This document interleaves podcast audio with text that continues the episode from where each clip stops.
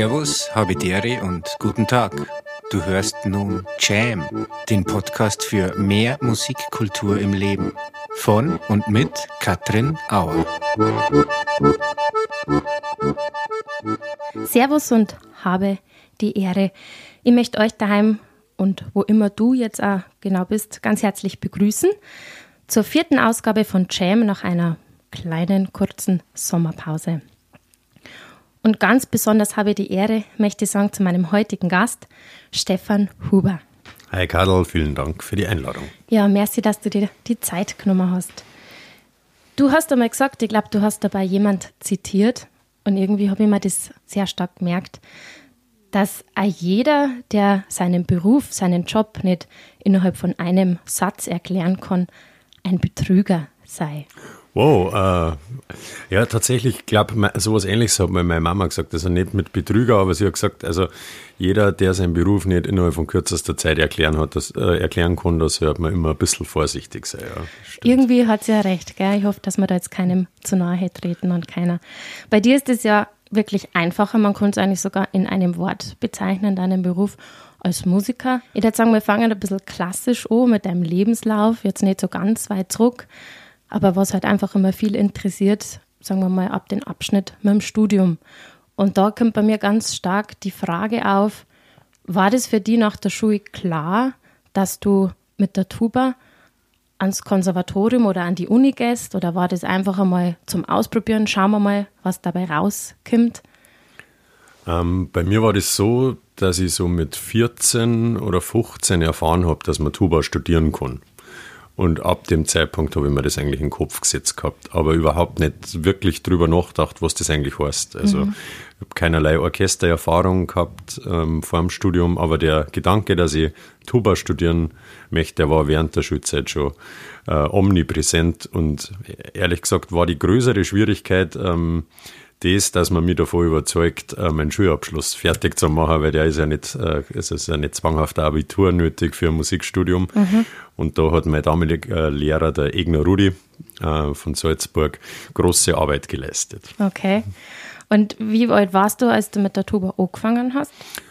Ich glaube so um die 13 umeinander, 14, mhm. so um okay. den Dreh. Also dann auch schon sehr zeitnah, wo du dann das erste Mal davon gehört hast, so kurz davor hast du mit der Tuba erst, sag ich jetzt mal, angefangen.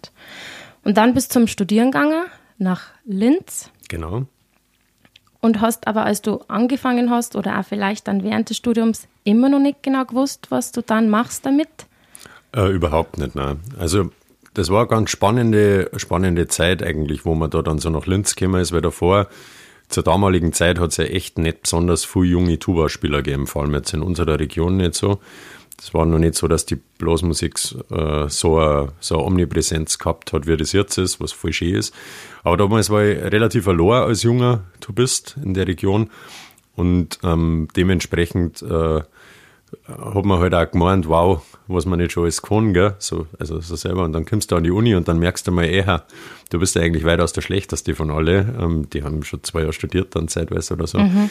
Und ähm, also von dem Mikrokosmos Berchtesgadener Land, du bist äh, in die große weite Welt mhm. nach Linz. Das war dann schon ein, ein sehr guter Dämpfer, der äh, ganz gesund war. Du hast dann aber wahrscheinlich schon sehr früh dann gemerkt, dass so das klassische Bild nach dem Studium äh, Orchesterstelle ist, oder? Genau, das so wird äh, leider, muss man sagen, immer noch oder oftmals kommuniziert. Ich habe da sehr großes Glück gehabt, weil ich beim einem Professor studiert habe, der das überhaupt nicht so sieht. Also der Brandstätter Willi, der was Tuba bei Notzelbrass spielt. Äh, dementsprechend, der hat Erfahrung, der spielt auf, auf Bühnen, also der ist jetzt nicht so, dass er die da irgendwo hintrimmt, aber generell ähm, gut schon äh, eher das Motto erster Preis Orchesterstelle, zweiter Preis mhm. Musikschüllehrer, Trostpreis Freiberufler. Okay. ja, werden wir sie, wer, wird sich dann noch rausstellen, ob das bei dir Trostpreis war? Ich glaube es nämlich eher nicht tatsächlich. Ich glaube, das war schon, war schon ein guter Weg. Ähm, wo waren dann deine Stationen nach dem Abschluss oder nach dem Studium? Das ist eigentlich alles so, du weißt das eh selber beim Musikstudium, das kannst du, du hast da noch bessere Erfahrungen, weil du äh, auch noch ein anderes Studium gemacht hast.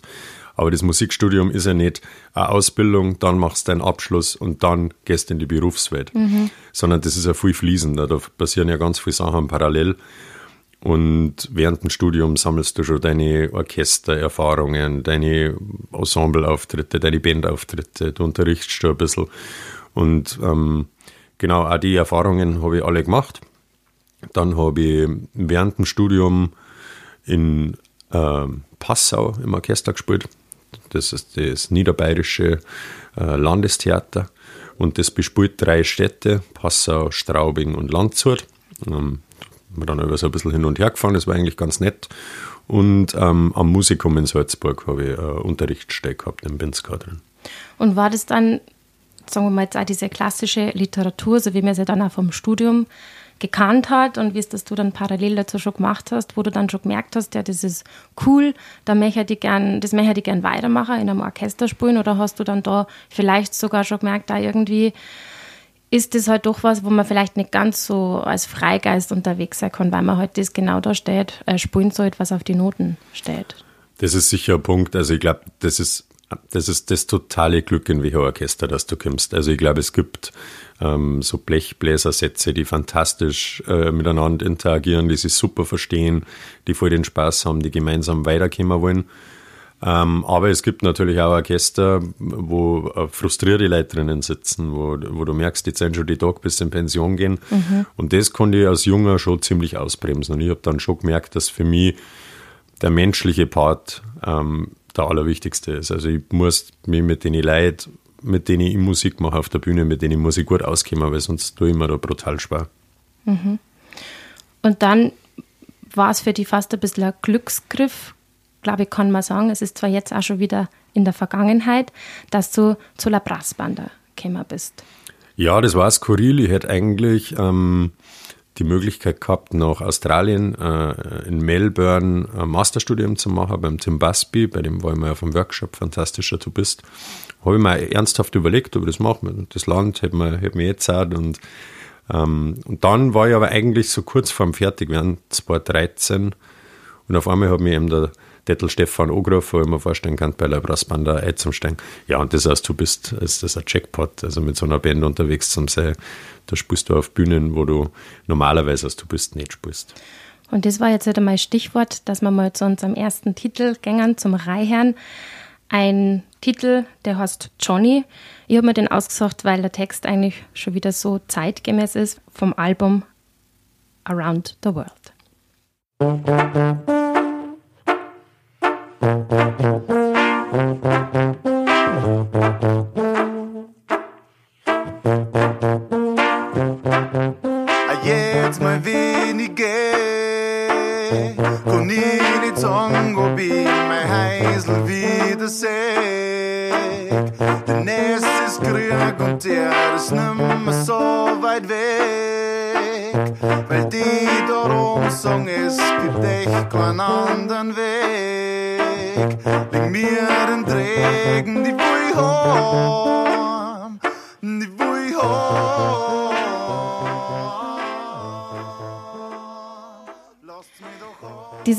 Album Around the World war ja dann nicht nur ein Album sozusagen, das ihr im Studio aufgenommen habt, ihr seid damit auf Tour gegangen. Und so wie es eigentlich zum Titel passt, ihr habt es dann mit der Welttournee gemacht und bespielt. Genau, das war 2017 ja, das war ähm, super Erfahrung, weil es auch ein bisschen anarchisch war, das Ganze. Also so eine Welttournee, man wirklich auf jedem Kontinent gespielt. Und so eine Welttournee zum Finanzieren, das ist eigentlich fast unmöglich, vor allem wenn du, also ich meine, La Brassbanda ist keine kleine Band in Bayern und mhm. auch nicht mhm. in Deutschland und Österreich, aber in Vietnam schon. Ja. Und ähm, äh, da kannst du halt rein über die Eintrittskarten, kannst du da jetzt nicht, nicht die riesen, Riesenproduktion da fahren.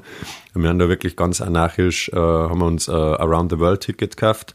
Mhm. Und da kannst du ja einmal quasi rund fliegen, wenn du die Richtung. Richtung nicht änderst. Genau. So haben wir es gemacht. Wir haben in, in Vietnam angefangen, dann ist es weitergegangen nach Australien. Ich bringe es, glaube ich, nicht mehr richtig zusammen. Ich Neuseeland, Hawaii, Nordamerika, Südamerika ähm, dann ein bisschen Europa noch und am Schluss noch Marokko. Und da waren wir, glaube ich, sieben Wochen unterwegs.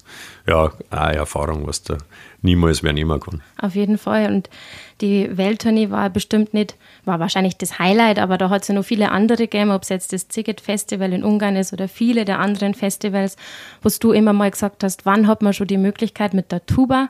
Das darf man nicht vergessen. Es ist ja einfach doch was anderes als vielleicht sogar schon mit dem E-Bass oder als Frontsänger auf so Bühnen zum Stehen. Absolut. Und auch, also so skurrile Momente, wo man also ganz ein, ein relativ kleines Festival in, im Burgenland, glaube ich, war das im Bild ein Picture On Festival heißt das. Wenn, äh, da hat Uriah Heep vor uns gespielt. Ich meine, wenn sie das vor uns, ja, die sind jetzt halt wirklich schon alte Männer, aber die spielen alle noch fantastisch. Und das ist schon lustig, wenn es, oder auch am Nova Rock als Tuba-Spieler da, da spielst du, sagen wir mal, eher nur, wenn du in einer Ska-Band oder was bist, als Posaunist oder als Trompeter, hast du vielleicht nur tatsächlich eine Chance, da mal aufzutreten, aber im Normalfall, als du bist, äh, spielst du nicht auf so einer Bühne.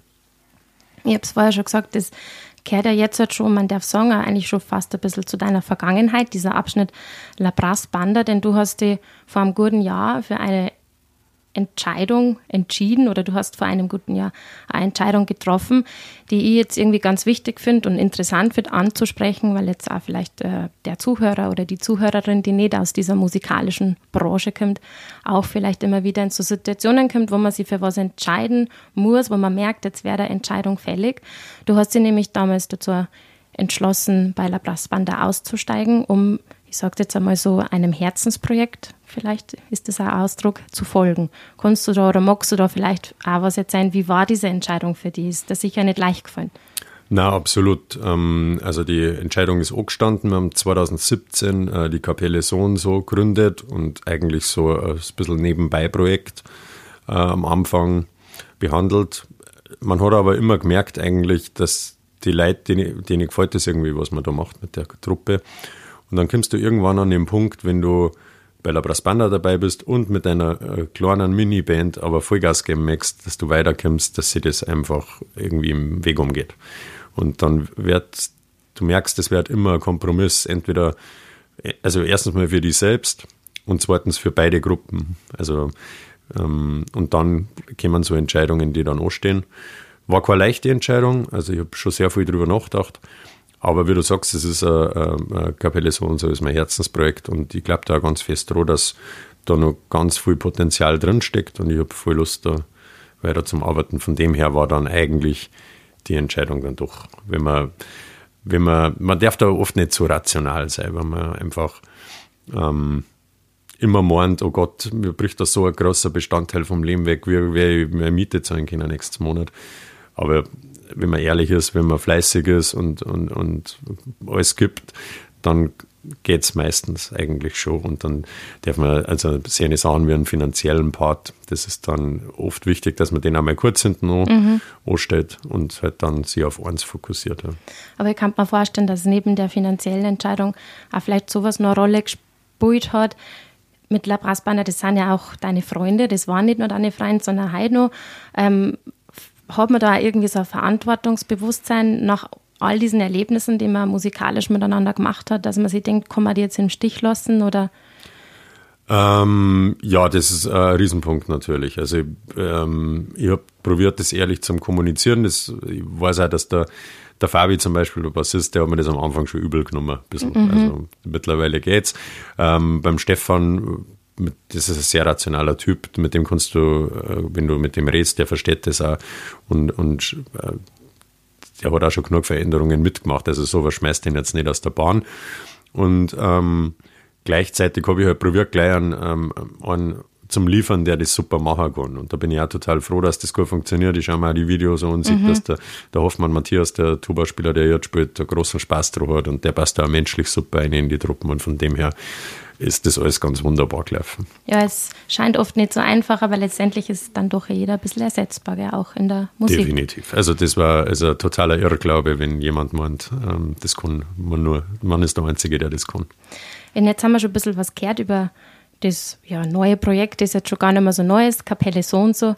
Und ähm, damit wir euch daheim jetzt da ein bisschen mitnehmen können, würde ich sagen, hören wir mal rein in ein Stück von der Kapelle so und so.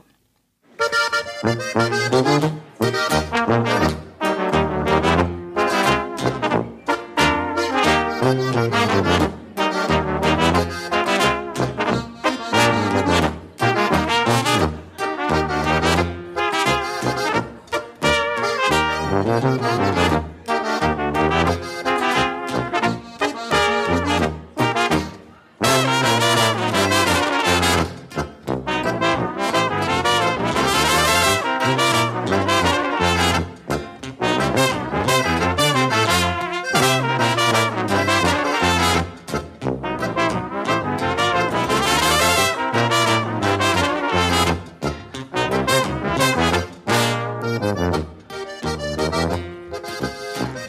haben wir den Ausdruck schon zweimal gehört, jetzt sage ich nochmal Herzensprojekt Kapelle so und so von meinem heutigen Gast, den Stefan Huber.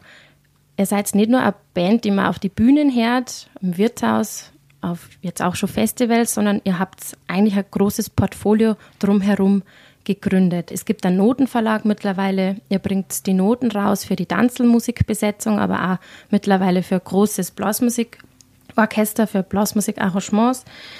Ihr habt ein Label gegründet. Stefan, habe ich noch was vergessen? Ähm, nein, eigentlich nicht. Nein. Das war's. War das dann schon alles der Gedanke von vornherein? Ist das Thema durch Corona, dass man sich gedacht hat, man muss sich unbedingt Barriere aufstellen? Oder ist da einfach eins nach dem anderen Kämmer, dass man tatsächlich nicht nur Musik schreibt und Musik macht, sondern eigentlich auch schon fast einen ganzen Vertrieb und ein Label dahinter aufbaut? Ja, das war so Step by Step ein bisschen. Ähm, je mehr wir gespielt haben, umso größer ist die Nachfrage auch immer wieder gekommen, ob man unsere Stickel nicht kaufen kann. Das haben wir dann am Anfang ganz typisch so ein bisschen ein Regal gekauft und da mal von jedem Stickel vier Exemplare ausgedruckt und aus dem Keller halt verschickt. Mhm. Und ähm, ja, dann ist Corona gekommen und dann hast du halt Zeit, dann hast du zwei Optionen. Entweder du, du, du beschwerst dich halt, was alles nicht geht, oder du probierst aus der Situation das Allerbeste zu machen.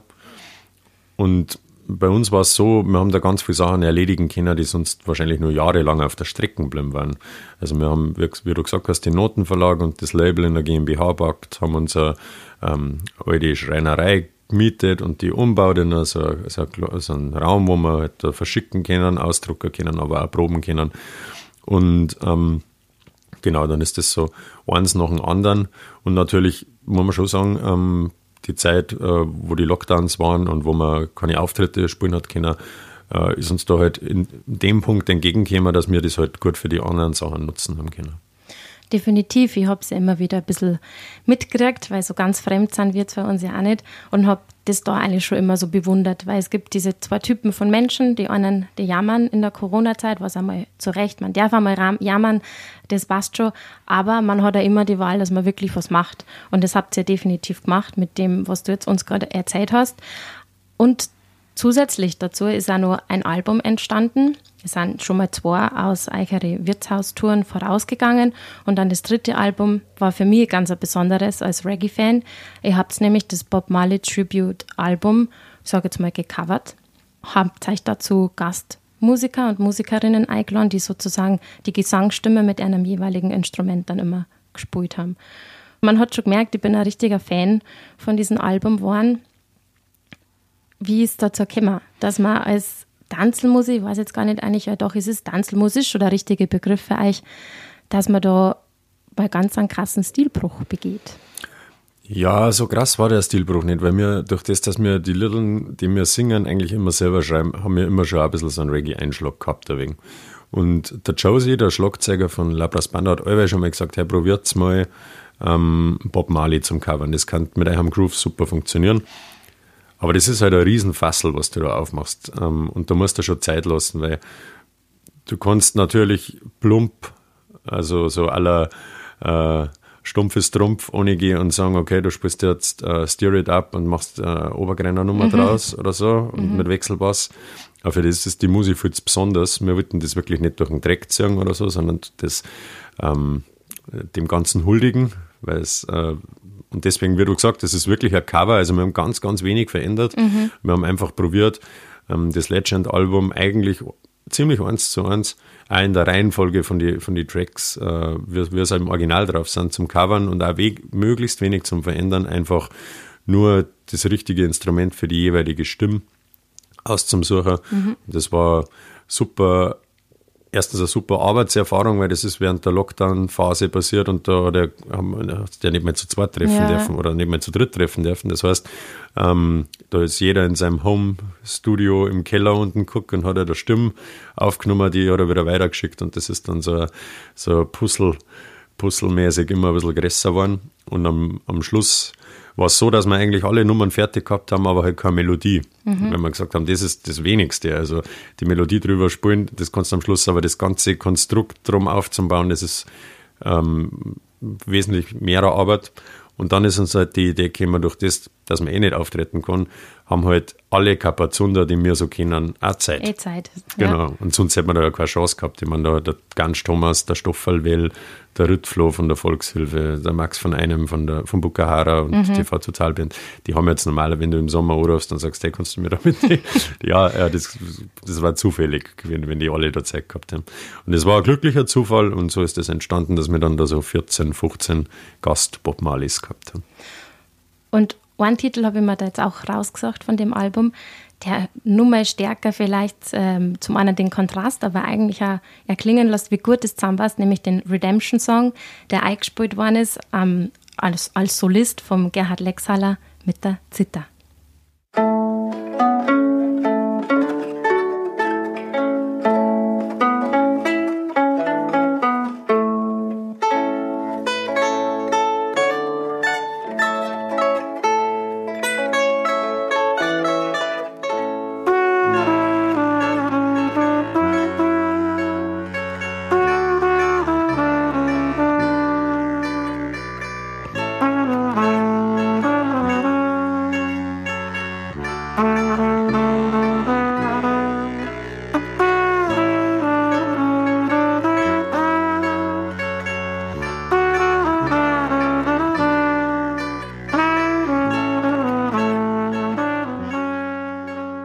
Redemption Song, gecovert von der Kapelle So und So, im Original vom legendären Bob Marley.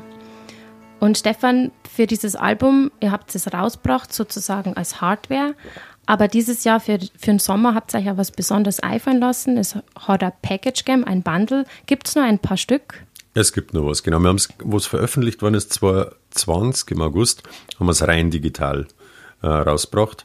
Und dann ist schon immer die Nachfrage gekommen, ob man es nicht aus CD oder aus Platten machen kann. Und dann haben wir es, glaube ich, Anfang des Jahres ist dann die CD fertig geworden und die- Vinyl hat halt momentan aufgrund von ähm, Rohstoffmangel, das betrifft tatsächlich auch das Vinyl, eine Wartezeit, glaube von zeitweise von 30 Wochen oder irgendwie sowas, also monatelang.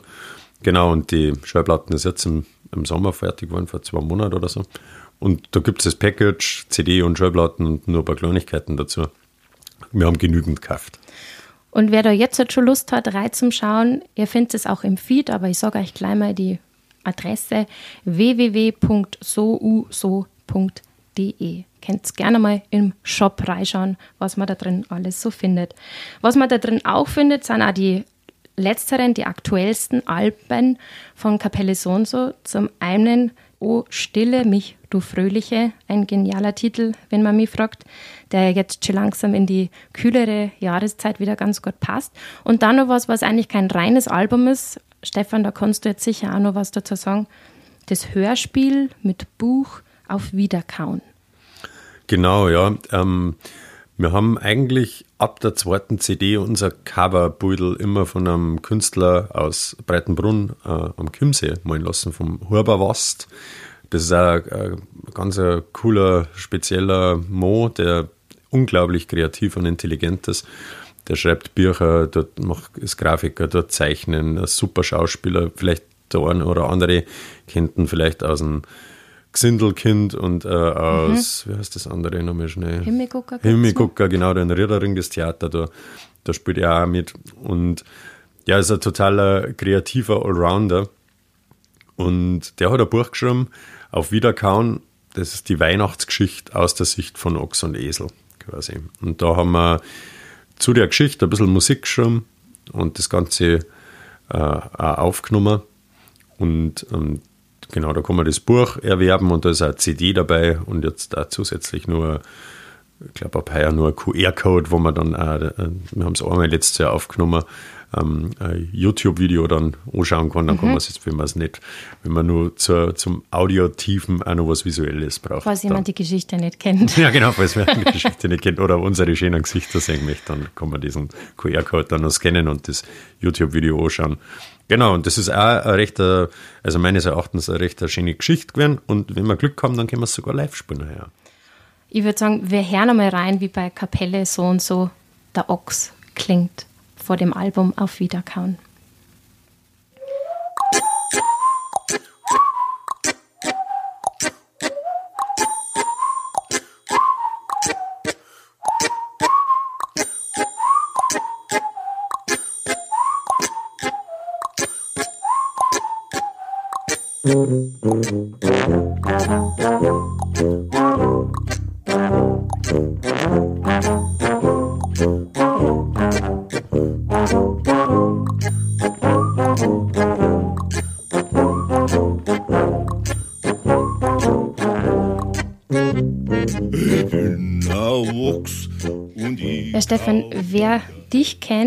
Der weiß, dass du eigentlich nicht unbedingt einem Musikstil zugeschrieben werden kannst. Du bist aufgewachsen mit der Blasmusik, mit der Volksmusik. Würdest du sagen, das ist das, wo du herkommst, wo, wo du sagst, das, da bist du auch voll dankbar, dass du so gleich mal mit der Musik konfrontiert worden bist? Da hast du auch ganz viel gelernt. Ähm, insofern auf alle Fälle, mein erstes Instrument, was ich gelernt habe, war Zirch. Und ähm, damals war das, ich weiß nicht, ob es damals so war oder ob einfach mein Lehrer den Zugang über die Griffschrift nicht gehabt hat. Ich bin einfach mit, mit meiner Kassetten einmal in der Woche da hingefahren, der hat mir da was aufgespielt und ich habe mir es gelernt. Und der Zugang, dass ich den äh, ganz am Anfang gekriegt habe, da bin ich brutal dankbar. Also rein nach Gehör. Genau, mhm. weil davon profitiere ich immer noch. Und ja, sonst ist das auch absolut äh, sehr emotionale Musik ähm, wo ich immer wieder gern spiele und auch äh, immer Spaß drauf habe eigentlich. Aber auch andere Bands, Youngblood Brass Band, Nozil Brass, ähm, die haben immer schon mit die, äh, mit die Stilrichtungen gespielt, äh, oft sogar das Ganze ad absurdum gebracht. Und von dem her ähm, habe ich eigentlich immer schon gute Musik und habe das nie auf Stilistik ähm, beschränkt, auch beim Herrn nicht. Also wenn ich Musik höre, mag ich auch Abwechslung haben. Mhm. Ich kann jetzt nicht den ganzen Tag Volksmusik hören, aber ich kann auch nicht den ganzen Tag Hip-Hop hören. Also, mhm. also Mischung halt. Und genauso ist mein Zugang eigentlich immer gewesen. Das, was, was mir gefällt, finde ich gut. Und ich denke da eigentlich oft gar nicht, wo ordne ich das ein, okay. in welchen Schubladen. Das, da denke ich eigentlich ganz selten drüber. Das heißt, du findest das auch nicht wichtig, dass man irgendwo eine gewisse Musikstilistik abgrenzen kann. Wenn man zurückdenkt in Deutsch, wenn man so Gedichte analysieren hat müssen. Ja, dann in der dritten Zeile gibt es meinetwegen eine Alliteration und in der vierten ein Neologismus. Aber der Autor, mhm. der ist definitiv nicht mit dem Vorhaben hingegangen, dass er jetzt einen Neologismus einbaut oder da an der Stelle Alliteration, sondern das passiert und danach kommen Leute und probieren es zu analysieren. Und er ist nicht äh, gegangen und hat probiert, speziell da die, äh, die Stilmittel einzusetzen. Von dem her, wenn man Musik schreibt, ich, nein, das ist wirklich ein Punkt, wo ich nicht so viel darüber nachdenke eigentlich. Mhm. Ich finde es auch wichtig, dass die Sachen verändern, dass also Stillstand ist Rückschritt. Da bin ich ganz, ganz der felsenfesten Überzeugung. Und so ist es in der Musik. Ich finde es gut, wenn man alte Stücke schön spielt ich finde es aber super, wenn junge Leute ausprobieren und ich bin der festen Meinung, dass da kein Menschen der Welt braucht, der das reguliert, die Volksmusik lebt, so wie es wahrscheinlich noch nie gelebt hat. Es spielen mhm. so viele junge Leute und das mit einer Begeisterung und äh, es ist genug Platz für alles und wenn mir was nicht gefällt, dann muss ich ja da nicht hingehen. Aber dass ich, ähm, also diese Leute gehen mir ehrlich gesagt ein bisschen auf den Geist, die da mit dem Finger, Finger auf Leute und sagen, das dürft ihr nicht machen. Ja, du bist natürlich da sehr tolerant allem anderen gegenüber und man würde sich oft wünschen, dass viele da auch so eine Toleranz an den Tag bringen wie du. Vor, vor kurzem habe ich was gelesen über eine baldige Zusammenarbeit, ich glaube nächstes Jahr ist dann soweit, von der Bad Reichenhaller Philharmonie mit Kapelle so und so. Bad Reichenhaller Philharmonie, es ist ein philharmonisches Orchester, kann man sagen, ganz klarer Schwerpunkt auf klassische Musik. Da geht es ja oftmals um das Gleiche klassische Musik ist Jahrhunderte alt, wird, ähm, man kann ja auch sagen, Gott sei Dank, immer noch gepflegt, aber irgendwo braucht es da vielleicht auch einen Weg, um nur wieder ein bisschen zeitgemäßer zu werden, um vielleicht an junge ZuhörerInnen zum Kommen. Meinst du, das war vielleicht oder ist die Intention mit dieser Zusammenarbeit, dass man da einfach einen Austausch sucht? Definitiv. Also die Orchester müssen was machen. Die Orchester kannten nicht überleben. Also kein Orchester, glaube ich, in Deutschland kann überleben, wenn es nicht subventioniert wird. Ähm, und da muss man sich langsam was einfallen lassen, weil die, es gibt recht viele Orchester. Also wenn man jetzt München anschaut, gibt es einen Gärtnerplatz, großer Funk, kleiner Funk, Philharmoniker, Symphoniker, BR. Also dann habe ich schon gesagt, was gibt es nur? Staatsoper. Also sechs Orchester für, für eine Stadt wie München, das ist schon ein Haufen. Das ist viel. Ähm, wenn man jetzt das einmal sechs coole Clubs, wo Live-Musik spielt, in München, da musst du schon eher suchen, ob du die zusammenbringst. Ja, definitiv. Ähm, das heißt, die, die Musik lebt, weil es finanziert wird, staatlich oder halt vom, vom Funk, was ja im Endeffekt dann auch wieder mhm. über, die Bevölkerung zählt wird. Ähm, ich finde es ja überhaupt nicht schlimm, aber die Orchester, glaube ich, müssen, müssen oder dürfen es nicht verpennen, dass die Musik aus dem Frack rausholen, weil ich glaube, die wenigsten jungen Leute haben große Lust, in die Oper zu gehen. Und zwar nicht, weil ihnen die Musik nicht gefällt, weil, sondern weil sie sich denken, dann müssen sie sich erst einen Frack kaufen und dann kostet die Eintrittskarten nur 100 Euro, dann dauert das Stückel viereinhalb Stunden. Mhm. Und äh, das sind ganz viele abschreckende Faktoren also veraltete oder eigentlich eben nicht veraltete Formen, wie dass man zwischen den Sätzen nicht klatschen darf, wenn man eigentlich in die Musikgeschichte zurückgeht. Früher haben die Leute gejubelt nach einem Satz, wenn er einer gefallen hat, das Orchester hat das dann nochmal gespielt. Also woher das käme, ist, dass man auf einmal äh, ganz bitterbös vom Nachbarn angeschaut wird in der Oper oder eigentlich eher in der, im, im, in der Symphonie, wenn man zwischen den Sätzen klatscht. Eigentlich ganz was Eigenartiges, gell? Absolut. Und auch für einen Musiker, finde ich. Wenn du der dritte Maler spielst, dann am Schluss den Choral und du gibst da alles an Energie und der stellt die ganze Zeit aus und dann ist es aus und dann, dann, dann, dann, klatschen so Mittel. Da denkst du, ja, jetzt flippt's bitte aus, Leute. Ja. Wir, wir, wir, haben uns da gerade die Seele aus dem Leib blasen. Ähm, ja, das ist immer so, ja, nicht den, die, die ja, nicht die Kontenance verlieren oder das ist so also eine feine Art. Und früher, ich meine, Mozart war Rockstar. Mhm. Einfach, das darf man nicht vergessen. Das ja. waren die Popmusiker der heutigen Zeit einfach. Auf jeden Fall. Äh, der, der früheren Zeit. Und ja, ich, das, ich glaube auch, wenn du die, den Zugang ein bisschen natürlicher machst und das nicht immer in, auf so einen ähm, künstlerischen Thron hebst, das Ganze. Ich glaube, dass die wenigsten Leute, die sich mal ein Rigoletto hören oder keine Ahnung, ein Ninety Dvorak, ganz, ganz wenig Leute rausgehen und sagen, das ist ein Scheiß. Mhm. Auch von den Jungen. Aber man muss einer den Zugang ermöglichen. Das ist ganz wichtig und vielleicht schafft es ja in dem Fall die Bad Reichenhaller Philharmonie mit oder durch die Kooperation mit euch, mit der Kapelle so und so.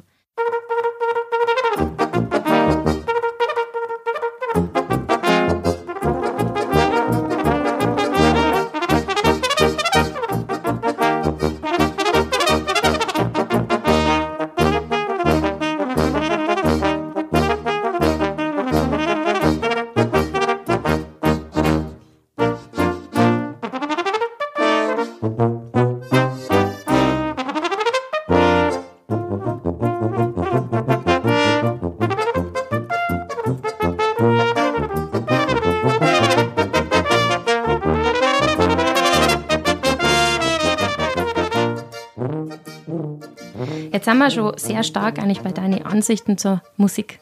Mal eigentlich genau Punkt, den ich ja ganz spannend finde. Du bist jemand, das finde ich nämlich auch sehr interessant. Bei den meisten Bands kennt man natürlich den Frontsänger.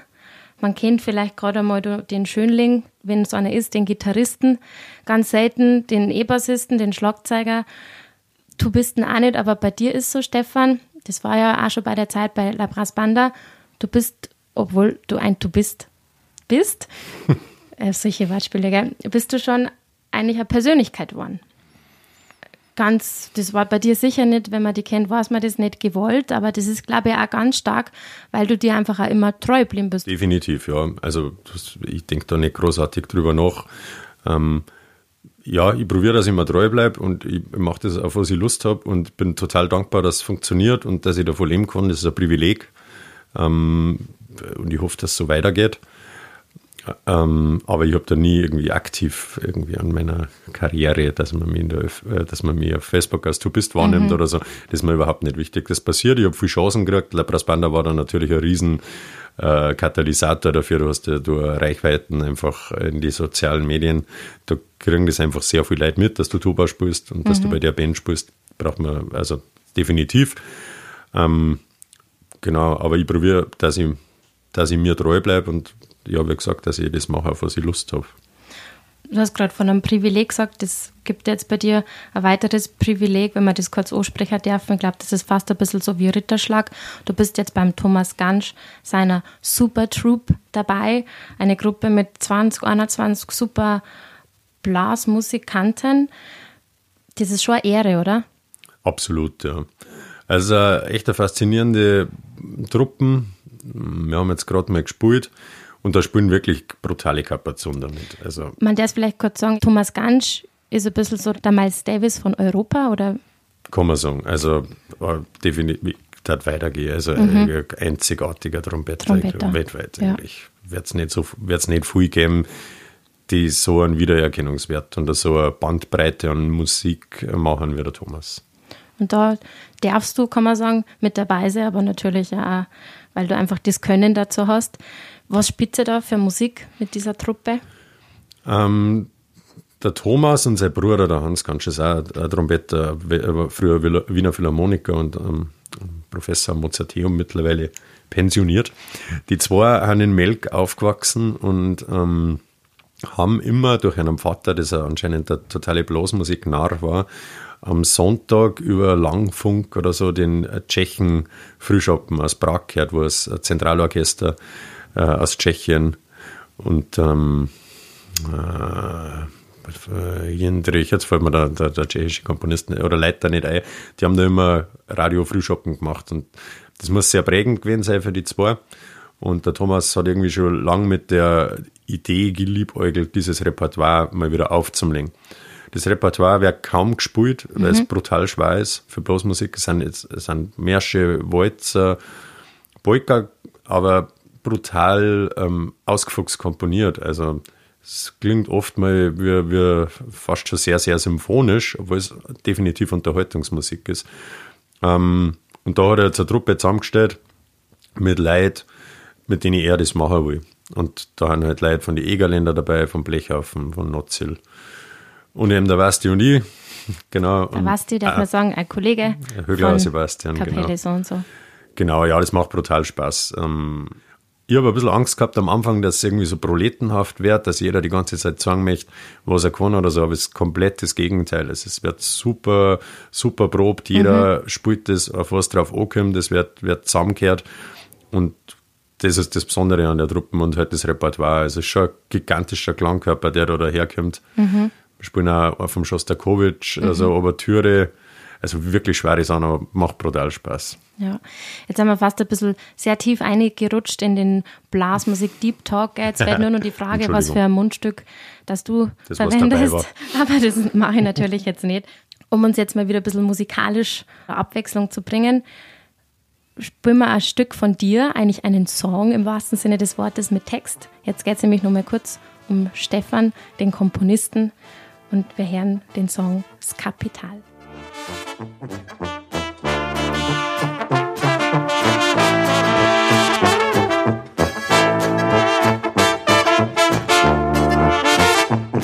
Habitäre, ich bin das Kapital. Auf den ersten Blick erscheine ich ganz normal. Magic Life und ein Porsche, das kannst du mit mir haben. Doch eine kleine Sache, die sollte ich dir nur sagen. Ich helfe dir, wenn's dir gut geht, wenn's dir schlecht geht, leider nicht. Ein scheiß Monat hinter dir, das ist für dich jetzt leider blöd. Ich bin zwar bloß ein Zwei, doch ich bestimme über die Welt. Was ändern kannst du da dran nicht, denn ich bin alles, was Zeit. Ja, eine Zeile aus diesem Lied finde ich wahnsinnig gut. Ich bin zwar nur Zahl, doch ich bestimme über die Welt. Das ganze Lied hat einen wirklich sehr guten sprachlichen Ton, wenn man so sagen kann. Du textest für mich immer so ein bisschen an der Linie, eine Gratwanderung, nie zu krass provokant, aber doch so, dass man merkt, okay, das ist jetzt keine Floskel oder das ist jetzt nicht entstanden, weil man jetzt gerade irgendwie über das schöne Leben nachdenkt, sondern da ist schon immer ein bisschen eine Kritik dabei. Findest du, dass ein Musiker oder dass eine Musikerin auch wirklich gesellschaftskritisch sein muss sogar? Es sollte jeder gesellschaftskritisch sein. Also das ist wichtig und äh, jeder, der eine Bühne hat, äh, soll das auch sein. Ähm, ich glaube, seichte Unterhaltung äh, hat man den ganzen Tag, wenn man ein Radio macht oder wenn man äh, einen Fernseher, Fernseher. anschaltet. Mhm. Das, das brauchst du dann nicht beim Konzert. Also ich, ich glaube, es ist immer, es ist immer die Frage, wie man, wie man es angeht. Wenn man es mit ein bisschen am Schmunzeln macht und äh, nicht übertreibt, dann finde ich das absolut wichtig und das soll ja da unbedingt jede Gruppe soll, ähm, soll für was stehen, finde ich. Aber nur kritisieren und keine Lösungen haben ist auch langweilig. Also ähm, das, die Gratwanderung, von der du redest, die ist ganz wichtig, irgendwie einzuhalten. Nicht, dass man dann irgendwann in so, was weiß ich, einfach nur Kritik macht und aber keine besseren Vorschläge hat, wenn man es anders machen kann, dass man da irgendwie einrutscht auf Dauer. Aber ich finde, ja, wenn man eine Meinung hat und eine Haltung hat, zu der man steht, wieso soll ich die auf der Bühne ablegen? Ich bin auch kein Schauspieler. Es hat auch einmal den Song gegeben, ich weiß gar nicht, ob man den eigentlich nur irgendwo findet, über Markus Söder. Söder macht's. Ich glaube, das war wahrscheinlich der provokanteste Liedtext, den du bis jetzt gemacht hast. Ihr habt ihn ja danach bei einer, einer Wirtshaustouren gespielt. Merkt man da irgendwie, okay, da wird's jetzt, da ist jetzt gerade Totenstille, weil das jetzt, weil jeder merkt, das ist jetzt schon sehr provokant fast schon, oder ist das in dem Fall ein Stück von vielen, das da vielleicht dann sogar untergeht? Ja, das heißt, ähm, ja, äh, das heißt, ein bisschen hast du schon gemerkt. Wir haben in Eying gespielt, das ist natürlich äh, CSU äh, Paradise, äh, Inselkammer und ähm, etc. ähm, da ist ja jetzt, mei, da die Alte, die haben, das sind jetzt nicht ausgeflippt, wo wir das gespielt haben, aber also das ist ja alles nur in einem Rahmen, wenn ich mir da deutschen Hip-Hop anhöre oder so. Das, ist ja, Ja. ähm, also ich beschimpfe ja da keine Leute, sondern das ist alles mit einem Augenzwinkern und von dem her, das, Das- kann man auch so verkaufen. Das schon, aber ich kann mir vorstellen, ja gerade deswegen, weil er hat ja dann oft auch mit der, mit der Lederhosen oder ein bisschen trachtiger auf der Bühne. Er macht zwischendrin Volksmusik, Blasmusik. Das erwartet man dann vielleicht nicht. Man von Hip-Hopper ähm, erwartet man das eh oder von Danger Dan, dass der einfach dann so Lieder singt, das ist eh klar. Ja, mir war das schon immer, mir ist das immer schon ein Anliegen gewesen, diese, diese, die Musik, wie sagt man, wenn du, also weil du gesagt hast, jetzt mit der Blasmusik und so dazwischen, das ist, man kann es auch von der anderen Seite singen, wir, wir werden hauptsächlich singen und spielen ein bisschen Blasmusik oder Volksmusik dazwischen. Das hat den Vorteil, dass du halt erstens mal durch die Bandbreite viel Leute ansprichst und auch die andere Musik, wenn jetzt zum Beispiel äh, einer da ist, der mit der Volksmusik nicht viel zum da und du spielst dann Reggae gut, dann checkt der, okay, du meinst es ernst und bist da nicht irgendwie äh, ein Kasperl auf der Bühne, So dann schätzt der die Leichten Polka. Crossover, sondern halt wirklich sie Genau. versucht, wie klingt der Reggae wirklich. Genau, und dann, dann schätzt er die Polka auch viel mehr. Mhm. Ähm, also ich finde es ganz wichtig, diese, die Volksmusik und, der, und die Blasmusik einmal echt bewusst aus dem rechten Eck auch rauszuholen. Mhm. Weil es waren, du bist natürlich, es ist immer ein bisschen konservativ behaftet, allein schon durch, durch die Tracht. Das ist was Konservatives, was aber mal jetzt halt eigentlich nichts Schlimmes ist. Ja, das überhaupt gehört ja nicht. zu uns dazu, man sagt es ja gerne an. Genau, absolut. Ähm, aber ich glaube, viele Leute meinen einfach auch, dass das konservative Musik ist und das muss überhaupt nicht sein. Und ähm, von dem her, mei, wenn da, wir haben schon mal, wir haben so ein Liedl, wo man, darf man auf Spotify ficken sagen? Ja, wahrscheinlich schon, schauen wir. Ähm, ähm, wo's auch, wo das vorkommt, da haben wir dann schon mal in Salzburg irgendwie ähm, den, den Punkt gehabt, wo dann irgendwie im Abendkleid zwei äh, Damen aufgestanden sind und gegangen sind. Ja, aber mein Gott. Also ich meine, du kann- kannst das nicht jedem recht machen.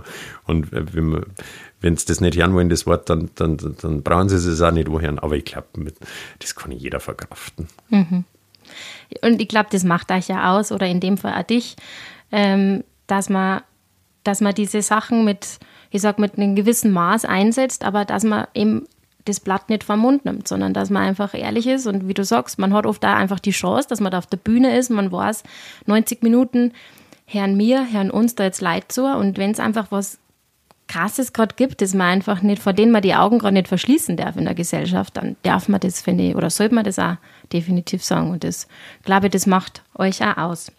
Wir drehen uns schon ein bisschen zum Ende von dem Gespräch. Es gäbe noch so viel, über das man reden kann. Du bist ja auch auf Seminaren anzutreffen, du bist Lehrer, du bist Dozent. Aber irgendwo muss man sich halt auf was konzentrieren. Ich habe immer bei meinen Gästen ein paar Fragen, weil ich das spannend finde, im Vergleich zum Herrn, die alle gleich stelle. Die würde ich jetzt einfach so eins nach dem anderen stellen. Stefan, welches Album hat dich denn am meisten geprägt oder würdest du unseren ZuhörerInnen empfehlen, das muss man mal hören? Ähm, Tower of Power, äh, Soul with a capital S, live. Was bedeutet für dich Musik? Mein Leben. Ähnlich, aber ein bisschen anders. Was fasziniert dich an der Musik? Unabhängig äh, von den Ansichten, die man hat, politisch, menschlich, gesellschaftlich, kann man miteinander auf eine Bühne gehen, obwohl man grundverschieden ist. Ähm, wunderbar miteinander kommunizieren musikalisch und dann beseelt von der Bühne runtergehen. Was wünschst du dir sozusagen in Zukunft da für die Musik und für die KünstlerInnen? Ähm, ja, ich wünsche mir, dass wieder aufwärts geht. Ich glaube, wir sind ähm, weit weg von Vor-Corona-Niveau. Mhm. Ich glaube, ganz viele Leute haben es extrem schwer äh, mit Ticketvorverkäufe. Hat sich einfach einbürgert, dass man kurzfristig kauft. Viele Veranstalter können aber Konzerte nur machen, wenn sie eine gewisse Sicherheit Ja. haben. Äh, ich darf mir wünschen, dass die Leute auch jetzt, wo wir, wo wir in einer wirtschaftlichen, schwierigeren Lage sind, trotzdem nicht vergessen, was das für einen so ein Konzert, was das für einen, wie, wie lang, dass man, man das über so eine Woche oder zwei Wochen tragen kann. Diese Glücksmomente, die man bei Musik und Theater und so mitkriegt, dass man das nicht vergisst und ähm, weiterhin auf Konzerte geht und Kultur unterstützt. Und was treibt dich an, dass du jeden Tag Musik machst? Äh, so, ich, ich stelle mir die Frage nicht. Also, ich mache immer das Musik. einfach, Also, ja. immer. Äh, Also, das ist ja das große Glück an meinem Beruf, dass ich selten das Gefühl habe, dass ich arbeite. Mhm. Also, es ist Musik spielen. Und ich, wenn ich nicht beim Musikspielen bin, dann tue ich halt daheim Musik spielen. Aber Mhm. es macht eigentlich keinen Unterschied. Da habe ich jetzt noch ganz eine persönliche Frage, wahrscheinlich auch, weil ich die so gut kenne. Woher nimmst du all die Motivation oder für mich fast eigentlich nur ausschlaggebender die ganze Kreativität? Da haben wir jetzt vorher ganz viel gehört, sei es über die verschiedenen Albenideen, aber einem mit Notenverlag, Label. Woher nimmst du die Kreativität? Oder fällt dir das einfach so ein? Oder sitzt du manchmal ganz bewusst da? Für mich ist, ja, das ist so ähnlich wie die, wie die Frage davor. Also durch das, dass ich eigentlich, auch wenn ich im Urlaub bin, denke ich ständig über das Ganze nach. Ich, ähm, ich hocke mir dann auch hin und höre Musik oder schreibe im Urlaub, weil ich ja nicht das Gefühl habe, dass mir das jetzt von meinem Urlaub machen abhält. Weißt du, wie man? Und ähm, da entstehen viele Sachen und ich glaube, das Wichtigste an Ideen, die man hat, ist, dass man es auch unmittelbar dann umsetzt. Man kann ganz viele Sachen planen und man wird dann merken, okay, ich habe enorm viel Zeit in die Planung gesteckt, aber es ist trotzdem jetzt ganz anders geworden. Deswegen, äh, ich nehme mir immer vor, wenn ich mir denke, das ist eine gute Idee, dass ich es jetzt einfach mal mache. Und wenn es dann ein Schmarrn ist, dann kann ich es ja selber noch lassen. Aber wenn ich jetzt davor in meinem Hirn schon so fein aufgelöst ähm, ja, hin projiziere und mich dann da Schritt für Schritt abarbeiten davon, dann werden wahnsinnig viele Veränderungen, Enttäuschungen auf mich zukommen, weil das Produkt in meinem Kopf schon fertig ist und ich dann eigentlich nicht mehr bereit bin, was zum ändern. Das heißt, einfach mal anfangen und dann kann man auch viel leichter sagen, okay, das ist ein Chaos, aber dafür vielleicht so und das ist vielleicht besser. Ich glaube, da kann jeder oder eine jede halt von dem Gespräch mit dir ganz viel mitnehmen, egal ob er Musiker, Musikerin ist oder ganz einen anderen, in Anführungsstrichen, normalen Beruf nachgeht. Ganz viele Einsichten zum Thema Toleranz, zum Sie treu bleiben hast du uns heute gegeben. Stefan, vielen Dank schon mal, dass du heute da warst. Ich sage danke. Wir haben halt einige Stücke gehört von euch, von der Kapelle so und so, auch von Bandas. Die findet ihr alle im Feed. Da gibt es nämlich den Hinweis zur Spotify-Playlist. Wie jedes Mal möchte ich halt auch wieder dazu sagen, Herz ist euch bewusst, oh, zumindest immer wieder mal das ein oder andere Lied. Schenkt dem Musiker, den Künstlerin, die dahinter steckt, einfach diese Wertschätzung, dass man sie da ins Studio gesessen hat, dass man da echt viel Arbeit geleistet hat geht auch auf die Seite www.souso.de, findet ihr auch im Feed. Wenn ihr Interesse jetzt habt an einem Album von der Kapelle so und so oder die Band einmal rund um Stefan Huber live hören möchtet, ihr findet dort alles über Kapelle so und so. Und weil jetzt schon ein paar Mal darauf angesprochen worden ist, warum es Jam nicht auf Instagram gibt, wenn ihr ein bisschen mehr darüber erfahren wollt, dann findet ihr Jam indirekt unter dem Hashtag Musikwerkstatt Auer. Es war halt ein super Gespräch für mich. Obwohl wir uns schon lange kennen, Stefan, habe ich doch einfach wieder vieles erfahren. Vielen Dank, Stefan, für deine Ehrlichkeit, für den Einblick. Ich würde sagen, wenn es euch gefallen hat, dann empfiehlt es uns, Stefan und mir, den Podcast Jam, euren Freunden. Wenn nicht, dann empfiehlt es uns euren Feinden, oder Stefan, ganz in Unbedingt. deinem Sinne. Merci, Stefan, und danke an euch daheim fürs Zuhören. Macht es gut, habe ich die Ehre. Habe die Ehre.